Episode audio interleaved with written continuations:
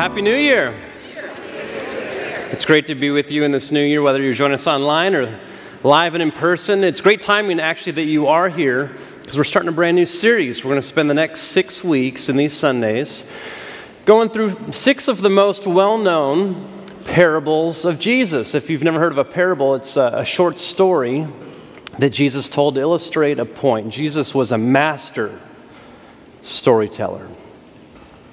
He had an ability with such an economy of words, which I often don't, with such brevity to be able to make a point that dug so, so deep that transformed people's hearts and minds. In fact, so powerful were these parables that in many ways it changed the course of human history. The problem for us, though, is I think we've had the parables for too long. Frankly, for the last two thousand years, we as humans have unpacked and studied and taught the parables. And so for those of us that have been around church long enough, we've heard these stories again and again and again. After a while, they become so familiar, they actually become unfamiliar because we begin to say, oh, yeah, oh, yeah, oh, I know that story. Oh, yeah, the, the, the, the parable of the prodigal son. I know the point. And we check out. So familiar are these stories that we often assume that it's very simple, that it's very explicit. But Jesus and his ability to tell a story was so subtle in such tremendous ways that actually in the first century, when the first century hearers would hear these stories for the first time, they were shocked. They were amazed, so much so that they either wanted to kill him or it changed everything in their life.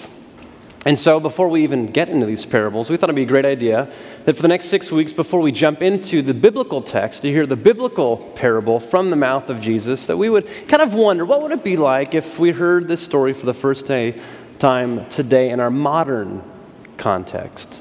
You know, sometimes when you just look at something from a different angle, it gets illuminated in different ways. So why don't we take a listen to this?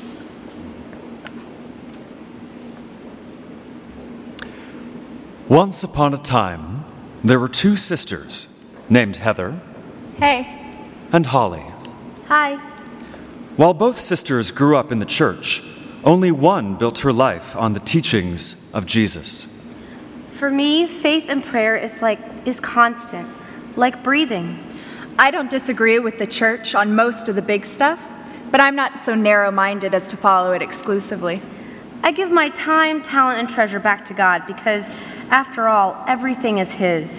And to worry about something like money would shows be... everyone how spiritual you are, right? I don't know where it says that in the Bible, but I'm pretty sure it does. And then came the day when the sisters fell on hard times. Without warning, both Heather and Holly lost their jobs. No, how could God let something like this happen to me? I've done everything right. We had a deal. I can't say I'm happy I was fired, but maybe God wants to teach me something through this trial. I'll tell you what it's teaching me, to never trust him again. I know it sounds corny, but I found that even when I don't understand what's happening, because of our relationship, I have a peace that passes understanding. And while Heather slid into worry, blame, and self-destructive behavior, Holly saw the silver lining and decided to do something she'd always wanted to do but could never find the time. She volunteered to serve meals at the local homeless shelter. Are you seriously thinking of others right now? You've got to look out for number one. Get out there and beat the pavement until you find another job. After working at the shelter for several weeks, one of Holly's fellow servers, who, as fate would have it, just happened to be the president of a new startup, took note of her great attitude and offered her an interview later that week. I don't know if I'll get the job or not, but either way it goes, I'm choosing to trust God. I'm on all the major job sites, and every day I put out positive energy to the universe, so eventually that's got to come back to me. And because Heather had always spent every penny she ever earned on herself, she lost her apartment and was forced to move in with her sister, who gladly took her in. And Heather lived out the rest of her days in her sister's tiny apartment, in the larger of the two rooms. How about if you come help me serve at the homeless shelter? I want to introduce you to somebody. Okay. The end.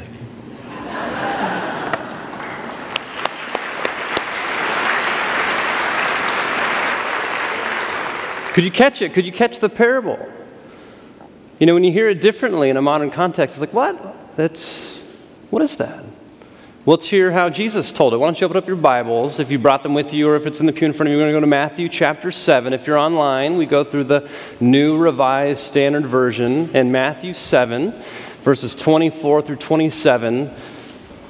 Give us a little insight into the first of these six parables we're going to go through over the next six weeks. And as we turn there, it's on page seven eighty-eight in your pew Bibles if you're with us. And let me read this for you. And very interestingly, this is the conclusion, the final point of the most famous sermon that ever will be told, the Sermon on the Mount. And so Jesus is summarizing, he is concluding this, this famous, famous passage by saying this, beginning in verse twenty-four of chapter seven. Everyone then who hears these words of mine and acts on them will be like a wise man who built his house on rock. The rain fell, the floods came, and the winds blew and beat on that house, but it did not fall because it had been founded on rock. And everyone who hears these words of mine and does not act on them will be like a foolish man who built his house on sand. The rain fell. The floods came, and the winds blew and beat against that house, and it fell, and great was its fall. This, my friends, concludes the reading of God's Word. Now, most every year, most every decade, this actually doesn't apply to us because it has the word rain in it. However, this is an El Nino year, and we're going to see some devastation, sadly, throughout our city, throughout our state. Often we don't think of nature actually affecting structures, but Jesus, knowing this very thing, presents for us in the conclusion, the, the final point, the great summary of the Sermon on the Mount. He reminds us that actually there's two different ways to live your life. And it's so subtle, these two different ways, that it's so easy to miss. It's so easy to overlook. And so often, if we hear this, we say, oh, yeah, I, I, know, I know the point. Then actually, very subtly, we are actually missing the point. You see, Jesus says right here, there's, there's two different houses that have been built.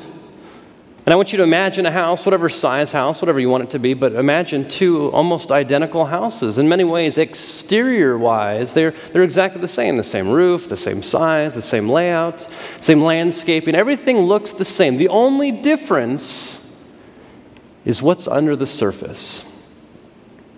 Because what's under the surface makes all the difference in the world. Two houses exactly the same, but one is built on rock and one is built on sand. And it's very easy for us, it's very tempting for us to then say, okay, I guess there's two different ways of living life. And of course, if I build my house or my life one way and I build my house or my life another way, it'll actually lead to two very different conclusions. And often, the reason why we make the point that we do so quickly is often something that actually wasn't even included in Scripture to begin with. Open those Bibles back up. In fact, we, if you know or not, have added chapters and verses and headings to different sections of Scripture for ease of reference. So when Matthew first wrote this gospel account, this good news account of Jesus Christ, there was no Matthew seven, verse twenty-four through twenty-seven. It was one writing.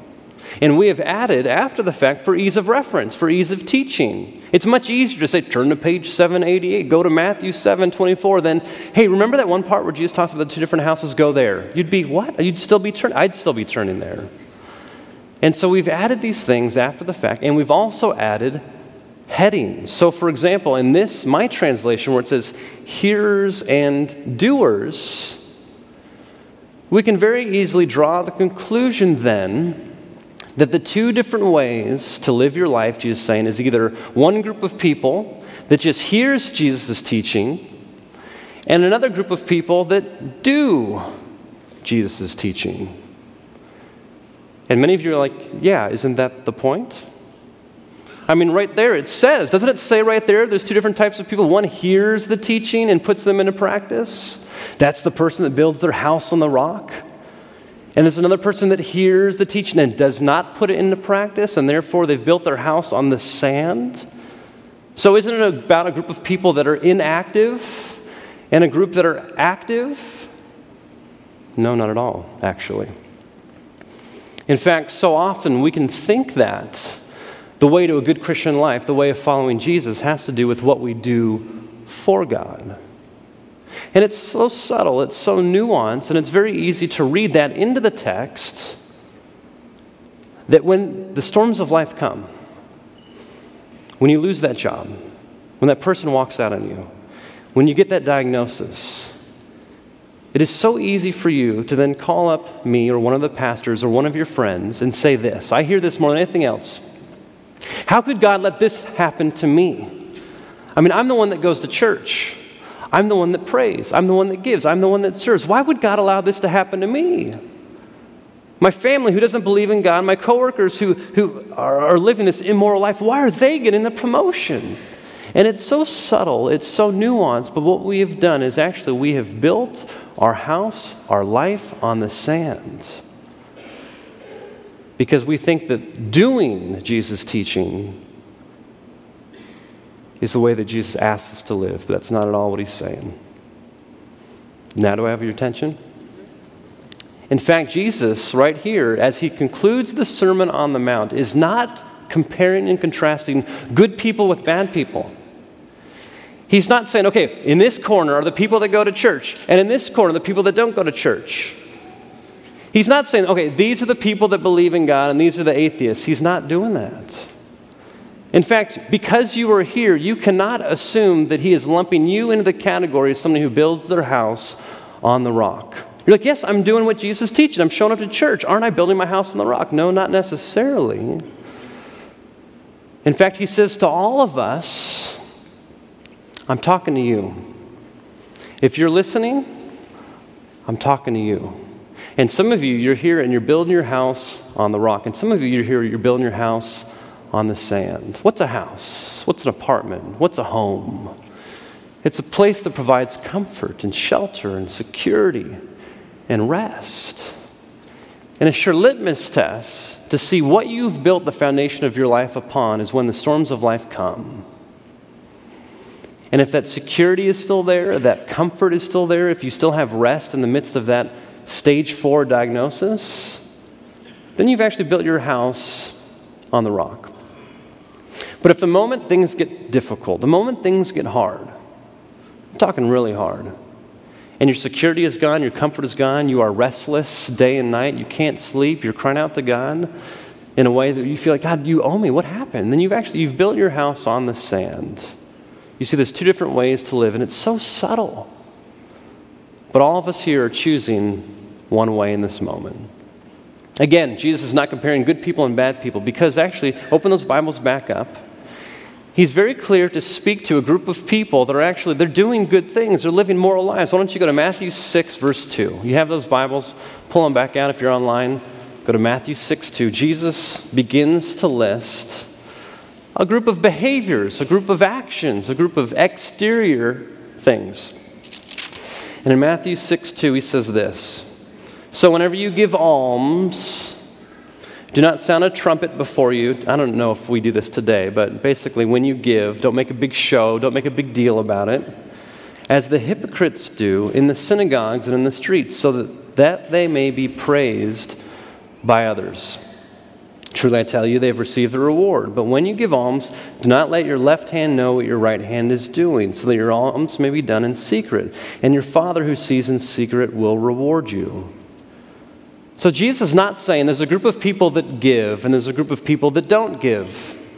If you give, you're going to be blessed. He doesn't say that. He talks about two different types of people. Both of them give. And then he goes on in the next section, verse five. And whenever you pray, do not be like the hypocrites, for they love to stand and pray in the synagogues and in the street corners so that they may be seen by others. Truly I tell you, they've received the reward. But whenever you pray, go in your room and shut the door and pray to your Father who is in secret. And your Father who sees in secret will reward you. He's not talking about a group of people that pray and a group of people who don't pray. He's talking about two different types of people, and both of them pray. Then he goes on, verse sixteen, talking about fasting. Whenever you fast, do not look dismal like the hypocrites, for they disfigure their faces so as to show others that they are fasting. Truly, I tell you, they have received the reward. But when you fast, put oil on your head and wash your face, so that your fasting may be seen not by others, but by your Father who is in secret. And your Father who sees in secret will reward you. So Jesus, he's not talking about some people that fast and some that don't fast. He's talking about two different types of people. Both of them fast. And he goes on and on and on. This is not about good people and bad people. This is about two different types of people that on the outside, they're doing the exact same things. They're serving in the church. They've joined the small group. They're attending on Sundays. They're giving. They're praying. On the outside, they look exactly the same. But on the surface, there's something drastically different. And what's under the surface makes all the difference in the world. Jesus goes on. Turn the page. Matthew seven, verse fifteen. Beware of false prophets who come to you in sheep's clothing, but inwardly they are ravenous wolves. You will know them by their fruits. Are grapes gathered from thorns or figs from thistles? In the same way, every good tree bears good fruit, but the bad tree bears bad fruit. Now pause there. I always used to read this, and I used to think that Jesus was talking about two different types of trees. One tree that bears fruit, and one tree that bears no fruit. Somehow I would misread that. But no, Jesus says there's two different types of trees. Both of them bear fruit. One is good, and one is bad.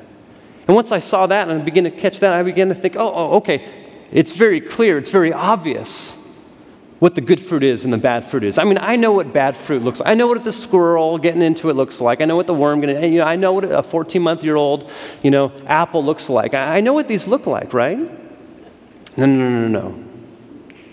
You see, the word bad is the word poisonous in the Greek language. On the outside, these two different types of trees, Jesus is making a point here, the fruit look exactly the same. But one is so good, so delectable and healthy. The other one looks good, but it's poisonous. Any foragers here? Any foragers here? No? There was a lot in the nine o'clock. I don't know. Uh, get out there, forage. It's, it's mushroom season right now. If you don't know this, actually, we live in a state where chanterelle mushrooms, which are phenomenal, oh, amazing. Any French restaurant you're going to go to is going to sell these. They're going to be very expensive. But you can go, you can forage for them. In fact, they are in low-lying wooded areas, typically underneath oak trees.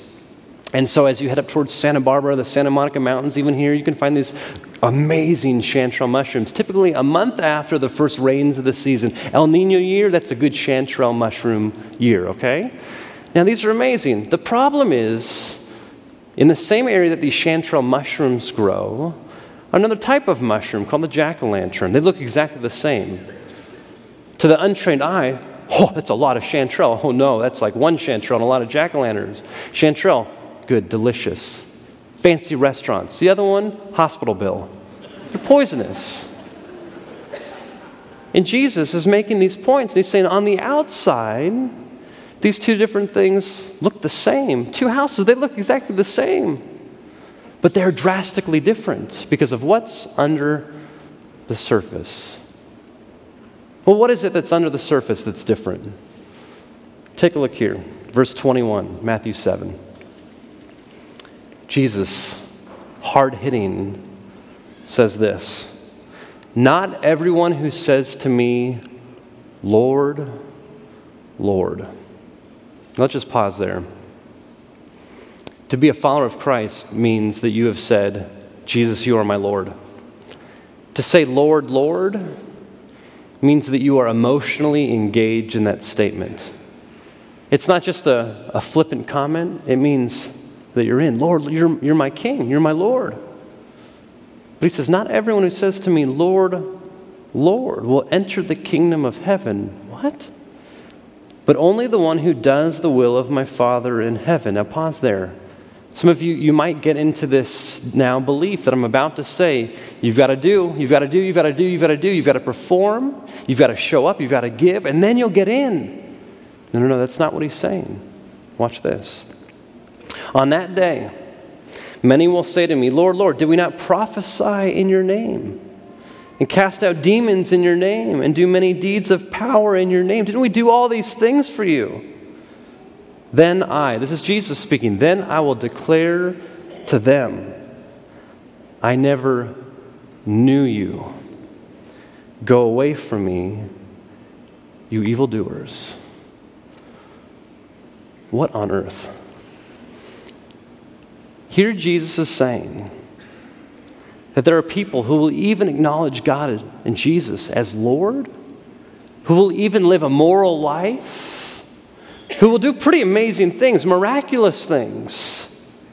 And yet Jesus says, but I never knew you. You see, the word "knew" is a relational word. You see, Jesus says that you can do all these things for me, but if it's not done in the context of a relationship, it's just activity. You see, that's the thing under the surface. That's the difference between the two different types of people who pray, the two different types of fasting, the two different types of giving, the two different types of trees, the two different types of fruit, and the two different houses. It's the type of relationship that's under the surface. I'm sure every single one of you, I've experienced this myself, has started a relationship with somebody that after a while you realize that they don't really want to be in a relationship with you. They just want what you have. Your connections, your position at work, your finances. And after a while, you get to a place where you realize that they don't see you for who you are. They see you as what they give them. And you feel like an object. And Jesus says that many, many people believe in God, but we treat God like an object. It's not a relationship. We don't want Him. We just want what He will provide for us. And we even do all these things for Him, but it's so that He will give us something in return. There's a great story that I heard from a pastor in Manhattan, New York, Timothy Keller. One of the things that uh, I love that he says was a story that's actually been passed down through church history. In fact, this is not in the Bible. Don't go looking for it in Scripture, but this is kind of like oral tradition. Again, not in Scripture. Don't look for it. But he tells the story of one day where Jesus asks His disciples, those who are following Him, okay, I want you to pick up a rock and follow me. And so they all, they all pick up a rock. And Peter, of course, you got to love Peter. He picks up the smallest pebble. I mean, the tiniest thing. He doesn't want to carry too much. It's, you know, who knows how far they have to go. So they carry these rocks. After the end of the long day, they get to the side of the shore, Sea of Galilee, and Jesus waves His hands. Not in Scripture, but he waves, this is a story, waves His hands over the rocks. And those rocks, they turn into food, equal size of the stone that they were carrying. So, of course, Peter, thinking he was smart before, now has this little munchkin morsel, a little half appetizer, just a half of a bite. Wow. After all this, after the end, it's not enough for him. Oh, Jesus says, pick up a stone and carry me. Peter's like, I've got this figured out. So, of course, he picks up the biggest, biggest rock he can find. I mean, almost boulder size. He could barely, under the weight of it, he's carrying it, and Jesus says, follow me. So all of them, they're doing the same thing. They're all carrying the stones. He's got this massive meal on his shoulders, he thinks. And so as he's following Jesus, they finally get to the end of the next shore. And Jesus says, I want you to take those rocks and throw them into the water. Throw them into the water. And then Jesus begins teaching. Peter says, wait, hold on, Jesus, hold on. What about the food? What about the meal? And Jesus looks at Peter. He says, Peter, yes, you were carrying that rock. But were you carrying that rock for you or for me? And Jesus says to every single one of you, are you here today for you? Or Jesus says, for me. Do you give so that God will owe you? Or for God? Do you do all these things so that one day God will have to pay you back in return? There's a lot of books out there that say that. There's a lot of preachers that will say that. You just give a little, you get so much more in return. In the end of the day, you were building your house on the sand. And when the storms of life come, That security, that comfort, that shelter, all of it will be wiped away. I experienced that for years as part of actually growing up in the church. I actually thought that to be a follower of Christ meant that I had to do these certain things. And so literally, I didn't know it. I thought I was I was doing the same things that everybody else was. I was serving downtown, the homeless shelters. I, I, I was giving a little bit. I was praying. I was showing up at church. I, was, I even owned a Bible. I barely cracked it open, but I owned a Bible, right? I was doing all these things. And then my brother died.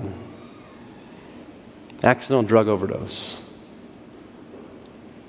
Talk about a storm that came raging in. My comfort, my shelter, my security, my rest, gone. Because I had built my house, my life, on the things I was doing for God. And I was so mad at God. God, how would you let this happen to me? There was no relationship there. There was no trust.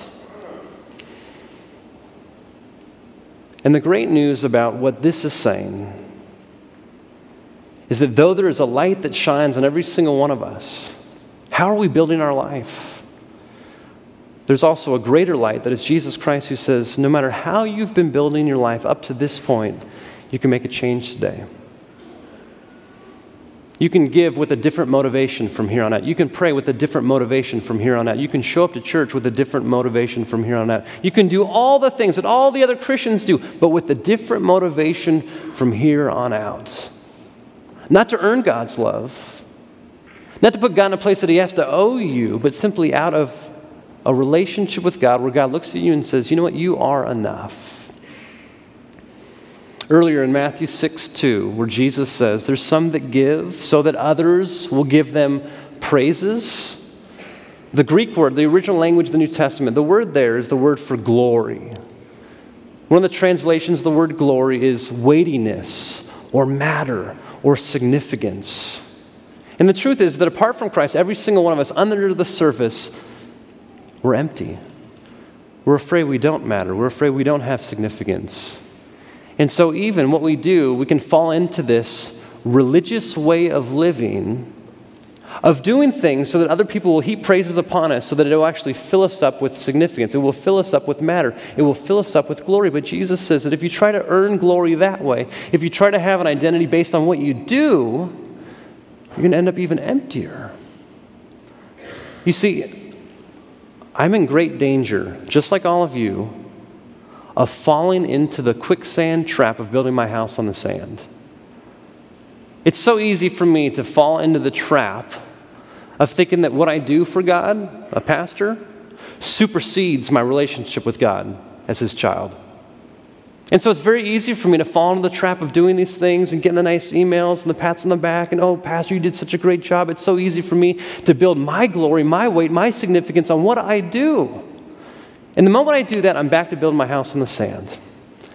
So the moment I, I, I fall short of that, I do less than that, somebody has a different opinion of that, and I get that one email, even if it's anonymous, little note, it can dig through so much that the rest and the comfort and the security and all of that just goes crashing down. So I have to, on a daily basis, begin out of a relationship saying, God, it's me and you. You're more than all I need. Help me to see me the way that you see me. Not what I do for you, but as your child. There's three questions that I've been trying to put into practice over these last few months that have helped me kind of begin my day from this relational standpoint. I want, I want to share them with you. In fact, this is going to be a lens or a filter of which we're going to do a lot of things in this next season together. In fact, you can actually see up on the screen there the words learn, be, do, and these three questions that I've been asking myself whether I read scripture or listen to a sermon or I'm reading a book. I'll ask these three questions. God, what do you want me to learn from this? You hear how relational that, I mean, it's a question. In the form of a prayer, but it's it's a relational. God, what do you want me to learn from this? God, what do you want me to be? Who do you want me to be in light of this? See, that's the key. Who do you want me to be? Finally, God, what do you want me to do? in response to this? Now keep that up just for a moment. God, what do you want me to do in response to this? So many things in life. You know, I listen to a lot of podcasts. You know, a lot of friends who tell me different things. They're like, oh, you gotta, you gotta listen to this. You gotta listen to that. You've got, you know, all, all. And there's, there's some great stuff out there. But so many, so many things, especially self-help things right now, are about leapfrogging from the learn to the do. Hey, you got to learn these things, and then you've got to do them. You've got to put them into practice. It's a new year. You've got to have New Year's resolutions. You've got to do these things. Do, do, do, do, do. And we leapfrog over the most central and most important part of all of it. It's the be. It's the eternal. It's the, it's the under-the-surface transformation. It's our character. It's our motives. It's who we are. And so I've been trying to apply these questions. God, what do you want me to learn? Who do you want me to be? What do you want me to do? Every day and everywhere with everyone, because this is how we can follow Jesus in a very tangible, relational way. And so I, I saw Star Wars on opening night with Jordan and a couple of people from this church. And, you know, it was twelve thirty in the morning, and it took me about two weeks to recover. I'm not as young as I used to be. And uh, so, I mean, it was phenomenal. I'm not going to give away anything, but then I saw it again with my wife on, on New Year's Eve. And so actually, I... I I know this is odd, but I went into Star Wars: The Force Awakens, right, uh, asking these three questions. And you're like, what? That's not a Christian movie. Well, hold on. I want to be in relationship with God wherever I go, whether I'm in traffic or in line at the grocery store or even in row N, C twenty, Auditorium two, in the Sherman Oaks ArcLight, right? And so I'm, I'm asking these. I'm literally, I'm going into the second time of watching Star Wars, asking these questions. God, what do you want me to learn from this? Who do you want me to be? What do you want me to do? And again, I'm not going to give away anything, but towards the end, there's this emotionally charged moment. Four words are spoken. But you're his father. And if you've seen that movie, you know that moment. I've, I haven't given away anything. But you're his father. And the first time I watched it, it was, oh. And the second time, I was asking this question. And in that instant, my mind went a million places. As I asked the question, God, what do you want me to learn from this? But you're his father. And in that moment, I was reminded of the brokenness of the relationship that I have with my biological father. How he wasn't there much growing up. And I felt like God was saying, I want you to learn that you have an opportunity to mend that relationship. Don't wait for him. Mend it. Hello, Star Wars, row N, C twenty, Auditorium two. I'm having this conversation with God in the middle of, you know, Star Wars, right? Your biological father. Verbalize how much you appreciate him. I felt like God was prompting me, you, Drew, you got to learn this. You got to externalize how much you are so thankful for him being there, that father figure in your life. Drew, be more intentional with this heavenly father relationship. This is no Star Wars. I'm having this relational dialogue internally with God. All the stuff's going on. Don't take for granted your son, I felt God saying. Three and a half years old. God, who do you want me to be? And I got this sense of God's just saying, be a child first. Be my child first. Out of that security, out of that relationship, then be a parent, then be a father. God, what do you want me to do in response to this? And again, not this audible voice. The movie was audible enough, but this inward sense of, share that on Sunday when you preach. But I'm going to have to tell him I saw Star Wars twice. And I realize that following Jesus can happen anywhere. As we've been saying uh, leading up to this, it can happen every day and everywhere with everyone. And simply these three questions have been a little tool that isn't about doing, but it's about beginning with a relational. This is how you could be with God. God, what do you want me to learn?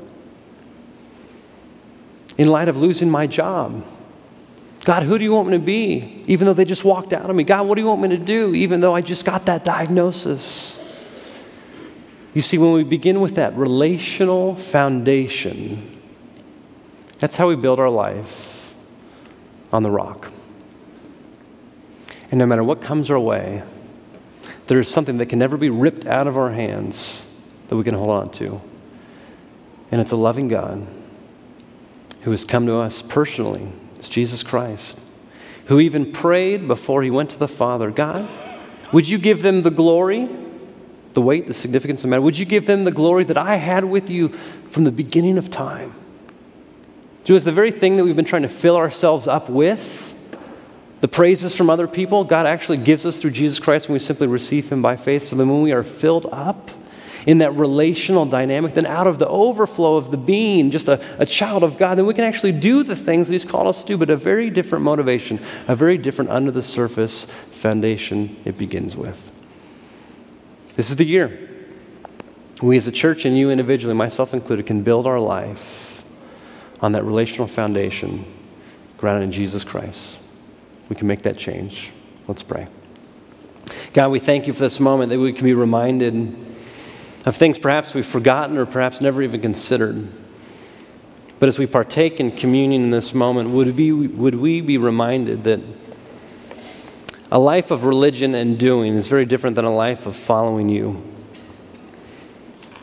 So God, help us dwell on this truth, on this day, in this new year. In Jesus' name we pray. Amen.